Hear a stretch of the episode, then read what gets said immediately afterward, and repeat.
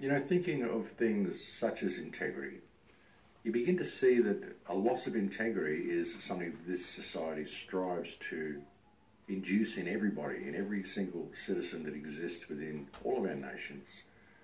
And it is this loss of integrity which has, in a large part, led to the current human predicament.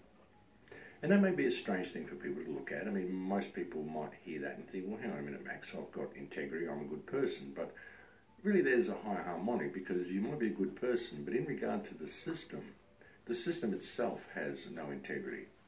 And as I've said previously, when you have a psychopath that is in control of a system or a business or a corporation or a system of government or a nation or anything, then the morality of the psychopath becomes the morality of those who operate within the parameters of the system they have constructed. And therefore, even though we may be people of integrity who wish to always operate in a manner that exhibits integrity, when we are forced to operate within the parameters of the system, we simply can't do it because the system doesn't work that way. You know, the system forces us to step outside of our integrity in order to perform everyday business actions and if we were to maintain our integrity within the system, within our workings in the system, the system simply couldn't function. Of course, what prevents people from doing this very often is a fear of losing their jobs if they step outside the lines their company dictates. And again, this is because the company is based usually on psychopathic parameters, whereby when you start operating with any type of integrity within those systems, you simply don't fit the system and they replace you and put someone in there who is more likely to do what they want. But the point is that if we were to maintain our integrity in all that we do through our lives, we would see that we don't really need to support the system at all because by supporting the system, we are forced every day in almost every action that we do to step outside of our moral compass and to essentially place our integrity aside. We kind of leave that at the doorway when we clock on in the mornings and pick it up from our lockers when we take the bus home. And that's not really the way we should be doing things. If we were to operate within these parameters of integrity all the time and apply these parameters to our everyday actions, even in the workspace, we would heal the world very, very quickly. And again, what prevents people from doing this generally is fear. When really, if they were to simply stay always within their moral compass and ask the right questions, then they need have no guilt in their actions, and so therefore they should have nothing to fear. Because it really isn't about maintaining your position in whatever company you're working in. The goal really is to expose these companies for what they are because they're not really anything that we need at all. Not when you understand how reality works and what the human species really is and what we are really capable of. You know, this entire social system, the entire economic system, our factories, everything we do, everything about Western society is completely wrong, and there's not too much that we do right at all. Really, when you look at it, when you look at ancient civilization, you look at how the world has been run in the past, and you look at some of the accomplishments of some of the past civilizations that we had here, or the past civilization that we had here, the one that we've got now is this prefab thrown together monstrosity, and underneath it all is a human slavery system. And we really do need to recognise this for what it is and step back into our moral compass and start operating always within integrity and having no guilt in what we do. You know, we need to question authority, folks. We need to question what we're doing, question the direction this system is going, and stop being led into all these theatres of conflict and all this rubbish that our governments are leading us into because all of it is theatre. As I've said so often, this is just one big criminal family that all work together to put us into the state that we're in, and they're leading us further and further into this control grid. So it's important that we deal with that, but it's also important that we don't allow ourselves to be led into theatres of conflict within the independent media as well, because that's what all of this trolling is about. It's to lead you into theatres of conflict on the videos that you post and in the discussions that you get into so nothing ever really gets discussed. It's all accusations, leading to arguments, leading to distrust. It's all about divide and conquer, and it's all a distraction from the real issue at hand, which is the fact that the world is run by criminals and they're locking their criminal system down around us right now And we need to seriously stop squabbling with each other and pay attention to this predicament we are currently in. We need to step back into our integrity, folks, and deal with this situation. And really, that's all it will take for people to do in order for us to deal with it. You know, and people shouldn't be in fear of speaking out and asking the right questions. They should be more concerned about the direction our politicians are leading us and realise that we don't have to do any of this. And for anybody who's travelled the world the way I have, I'm sure you've seen, and for any of those who do travel will see, that there isn't anybody anywhere who wants to go to war. There's nobody anywhere in any country that wants to invade you or wants to kill you.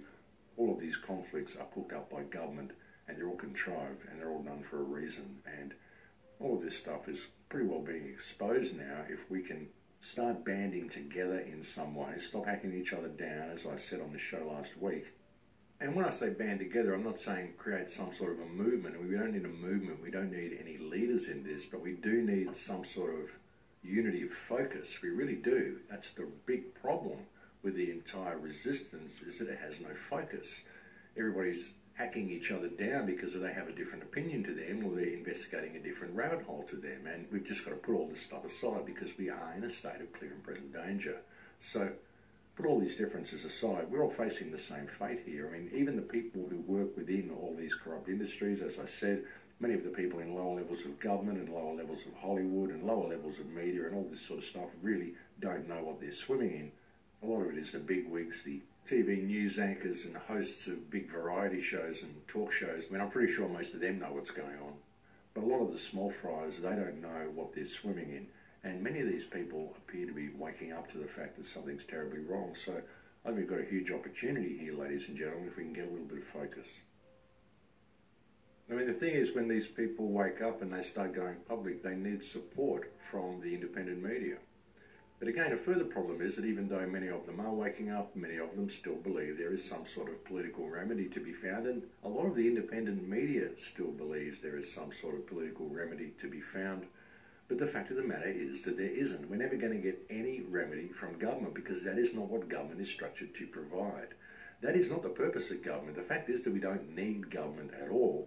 And as I alluded to on the show last week, if you really start going down the rabbit hole and you're prepared to think right outside the box and you really start looking at things and connecting the dots, it would appear that government hasn't actually been here for very long anyway.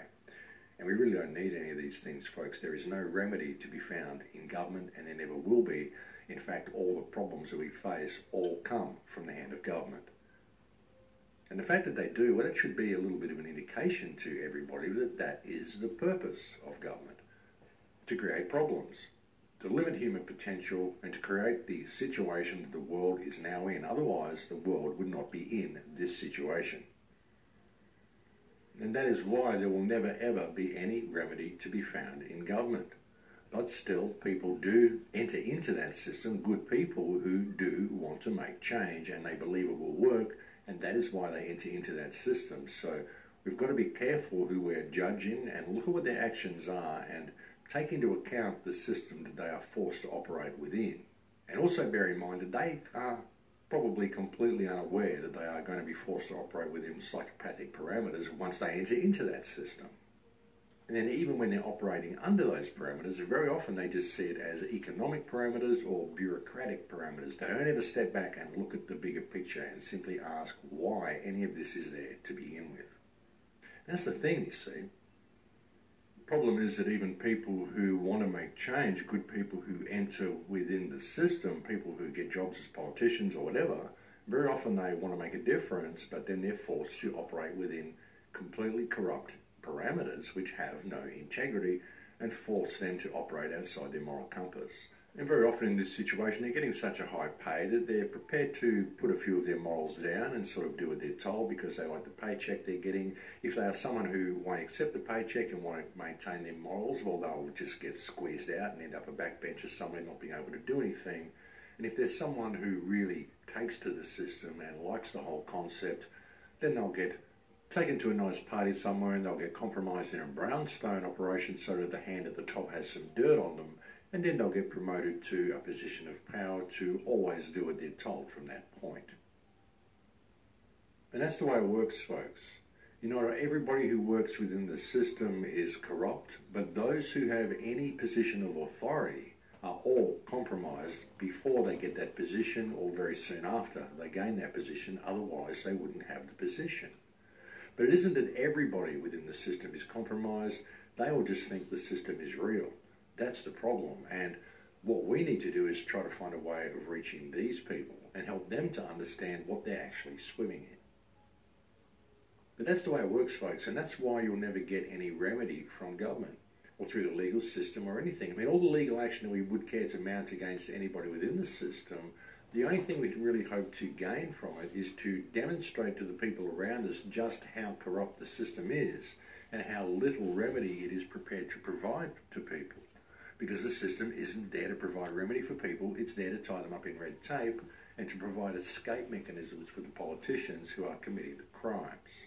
And the best hope we've got with any type of legal action that we take is simply demonstrating this to the people around us because that may help them see the fiction that they're living in and the fiction that they allow to control their lives.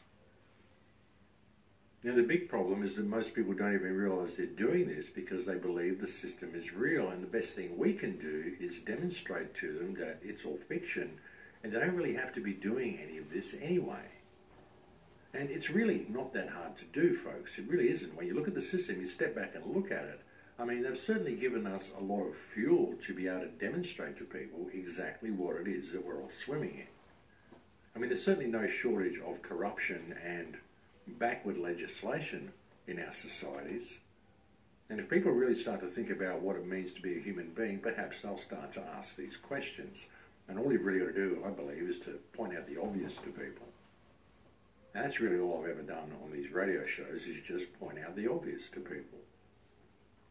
I mean, nothing about the system has any integrity. Government certainly doesn't have any integrity, folks. I mean, little London government, for example.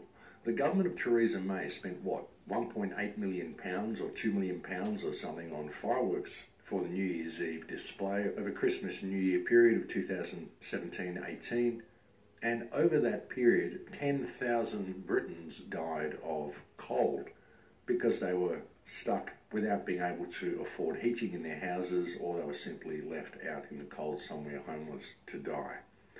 And the government could have fixed all of these problems. The government could have spent that 1.8 million or 2 million pounds on providing heating for the poorer people of their society, but the government isn't about providing anything for their society.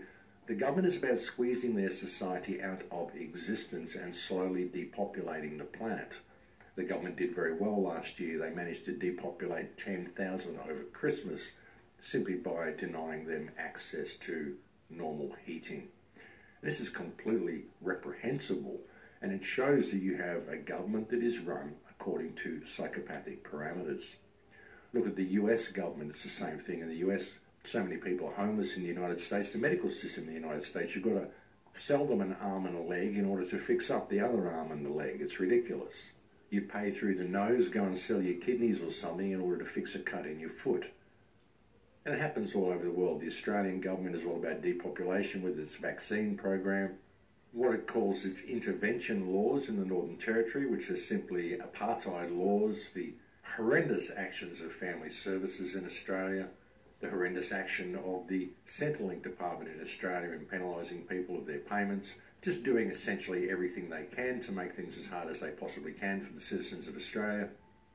The rollout of 5G, the smart grid, the smart meters, everything they're doing, and the chemical spraying in the skies in all of our countries, which is just continuing and continuing and continuing.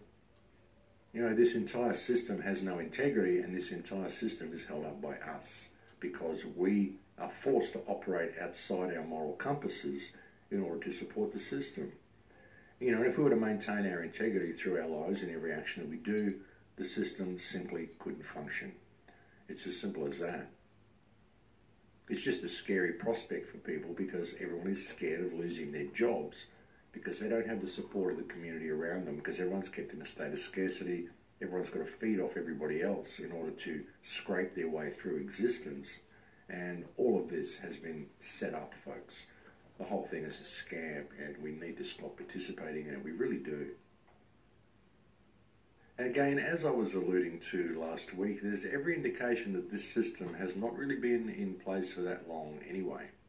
There's every indication that our history is very, very different to what we think it is, and that there was quite recently a worldwide civilization that existed on this earth. Now, when I say worldwide, perhaps not completely worldwide, perhaps there were pockets of more primitive areas, such as in the jungles of Peru, in the jungles of Thailand, and perhaps in the Philippines and places like this. But there is every indication that there was a very advanced culture, there was a worldwide culture, and that it existed not too long ago. This would be the culture that many people would refer to as Atlantis, I suppose. But even looking at Atlantis, I think many people have a misconception of Atlantis as well. Many people would perceive Atlantis to be an island that sank in the Atlantic Ocean or something like that. But I would more consider the possibility that Atlantis, though there may have been land that sunk, it was more of a worldwide culture because really, if you start looking around the world, you'll find that there are sunken ruins everywhere. There's sunken ruins in the Mediterranean, there's sunken ruins off the coast of America, the Bimini Wall, there's sunken ruins off the coast of Indonesia, off the coast of Japan, all sorts of places, ladies and gentlemen. There's far more ruins below the ocean than we would ever care to imagine. Even if you look on Google Earth, some of the weird lines that you see from some of the ocean mapping that they've done, I mean, if these photos are real, that they used to comprise the images that we see in Google Earth, and if you look at the land shots, well, there's every indication that they may be. You do see some very, very weird, what appear to be structures. You see very, very strange parallel lines and grid patterns and all sorts of stuff through the oceans. So even on the maps that we find today, modern mapping techniques, we're seeing some very, very strange things beneath the ocean. And as I said, folks, there appears to have once been a very well organized and highly advanced civilization that existed on this earth that was a very, very different civilization to the one that we have now. Very likely a civilization that lived very much in harmony with other civilizations. It does not appear that there was any war until some event that happened. And very interesting in a lot of these old civilizations as well, you don't find things such as government buildings. You find areas that may have been used for prayer or worship or learning or gathering, but nothing that would appear was an administration center in many of these ancient civilizations until you get to places such as Sumer, of course, which appeared to be a center of commerce and everything that we stand against. So that's something else. But looking at the structure of some of the civilizations or the layout of some of the cultures that we find around, say, Peru or Central America, even in the Middle East, these places don't really appear that they had any real administration. They seemed more like places of gathering, places of trade, places of worship. But more importantly, it very much appears to be a worldwide network of cultures that all interacted with each other because they all display similar architectural qualities in all of the buildings. I mean, of course, there are some that appear that they had palaces in places such as this, but, but not really things that we would perceive to be government buildings. Even some of the stuff that we're shown in what we're told is the Roman culture, it's questionable whether these forums were really meeting places of politicians or whether they were simply places where philosophers gathered, where matters were discussed when things needed to be discussed. You know, the whole system that we're told is the evolution of government as it stands today. We're told this started long, long ago and evolved into what we have now. There's no real evidence to back this up. I mean, sure, there's certain books and things, but who wrote these books? How do we know these books are true? How can we verify the validity of any of the information contained in them? I mean, all the books were rewritten, all the originals were burnt in the massive book burnings that happened. It was always the copies that managed to survive and what was written in the copies. How do we know these books weren't written simply to construct the history that they want us to believe? And it isn't like it hasn't been done before. Yeah, how do we know anything they tell us is true? Because nothing they tell us about the present is true, so why would anything they're telling us about the past be true? Most especially in regard to the ruins and the structures that we find around the world and what these may have been used for. You know, a lot of the stuff that they tell us these buildings were used for may well have been used for completely different purposes. And government may indeed be, in fact, a very, very recent addition to the human experience.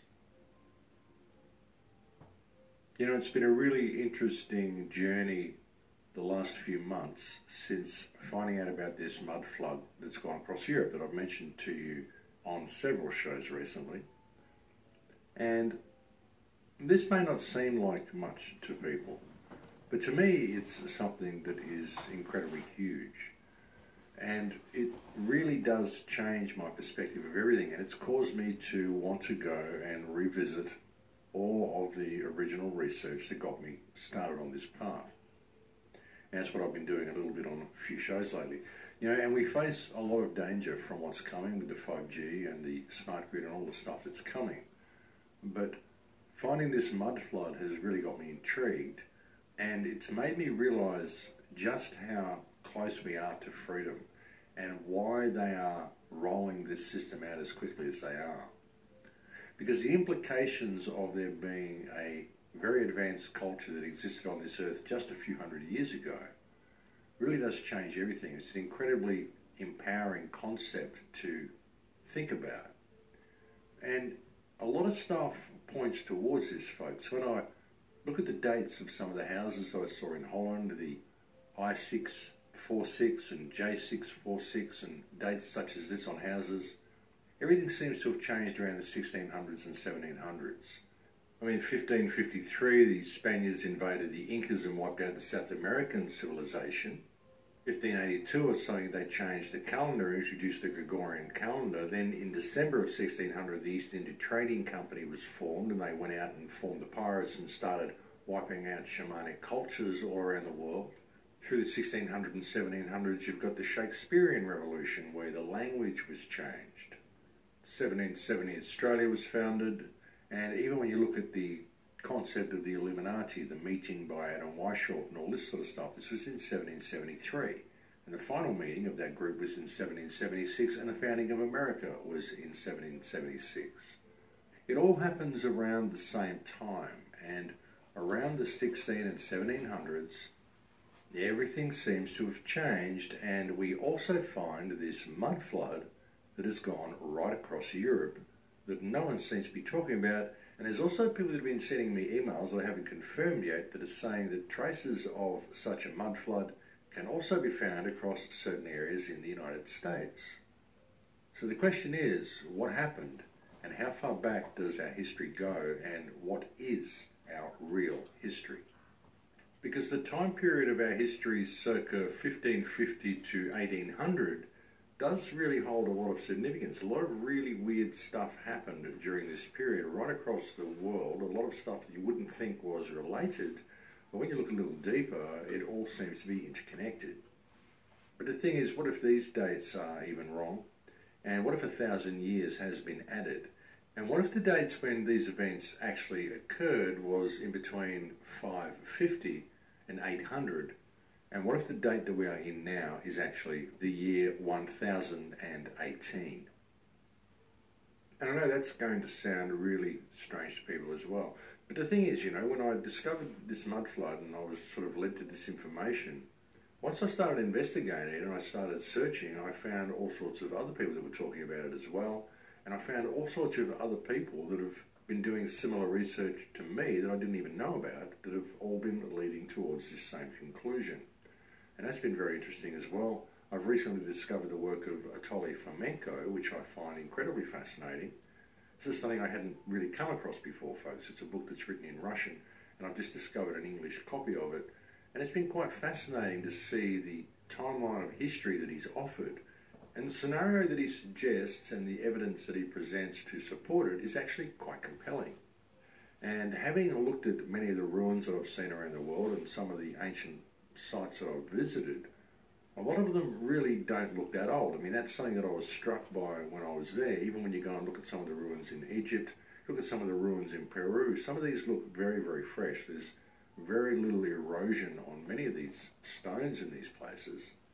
And a lot of the architecture really does seem like it was done quite recently, historically speaking.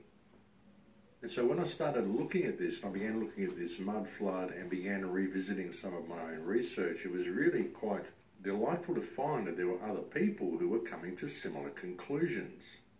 And I think that we are on the verge of a huge revelation regarding where we come from, where we've been and what this world is and what has really been going on here for the last few hundred years.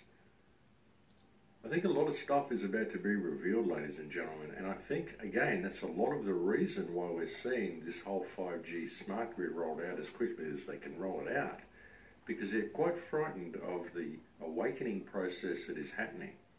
Now, a lot of people are really starting to think outside the box these days, ladies and gentlemen, and that's a good thing. And so much information is coming to light now. But if we can just set our differences aside and step back and really start to look at things with a wider perspective and put down whatever little box of view we've got of reality and really start thinking with an open mind, we may find a little bit of clarity is going to come from this situation. And that might lead to something very, very good because clarity is what we need. Clarity and focus, but we've really got to stop giving our attention to this system and stop paying homage and tribute to this system because this system is not serving us, it is a fiction, and there is so much more going on around us that people simply aren't looking at. They're just not noticing because they don't have time to. But I think with the right focus and clarity from the independent media, perhaps we could bring something really good to the sleeping masses out there. But again, we've got to put down our stuff with each other in order to do this. And We've got to get a little bit of focus on applying some positive action and some positive steps to finding a way out of this predicament that we are currently in. And of course, what we're going to have to do to do this, folks, really is to put down all of our stuff with each other, to allow others to think differently, and apply some discussion to the narrative rather than argument to the narrative. You know, we've got to be prepared to discuss things with each other rather than arguing and fighting and belittling each other because it's very counterproductive. It doesn't get anywhere. Divide and conquer is the motto, and that's all it ever achieves. You know, so much of the independent media simply isn't open to discussion. They adopt a polarized view to begin with. They troll, make accusations, and then cause people to have to defend themselves rather than simply discussing whatever problems that they're perceiving. And that's a real problem we really do need to get over, folks. We've got to develop some communication skills again. But I think we've reached break time here, folks, so I'll leave it there for now. Thank you for joining me on the air today. It's always a pleasure to have your company. I'll be back to speak to you again in a few minutes.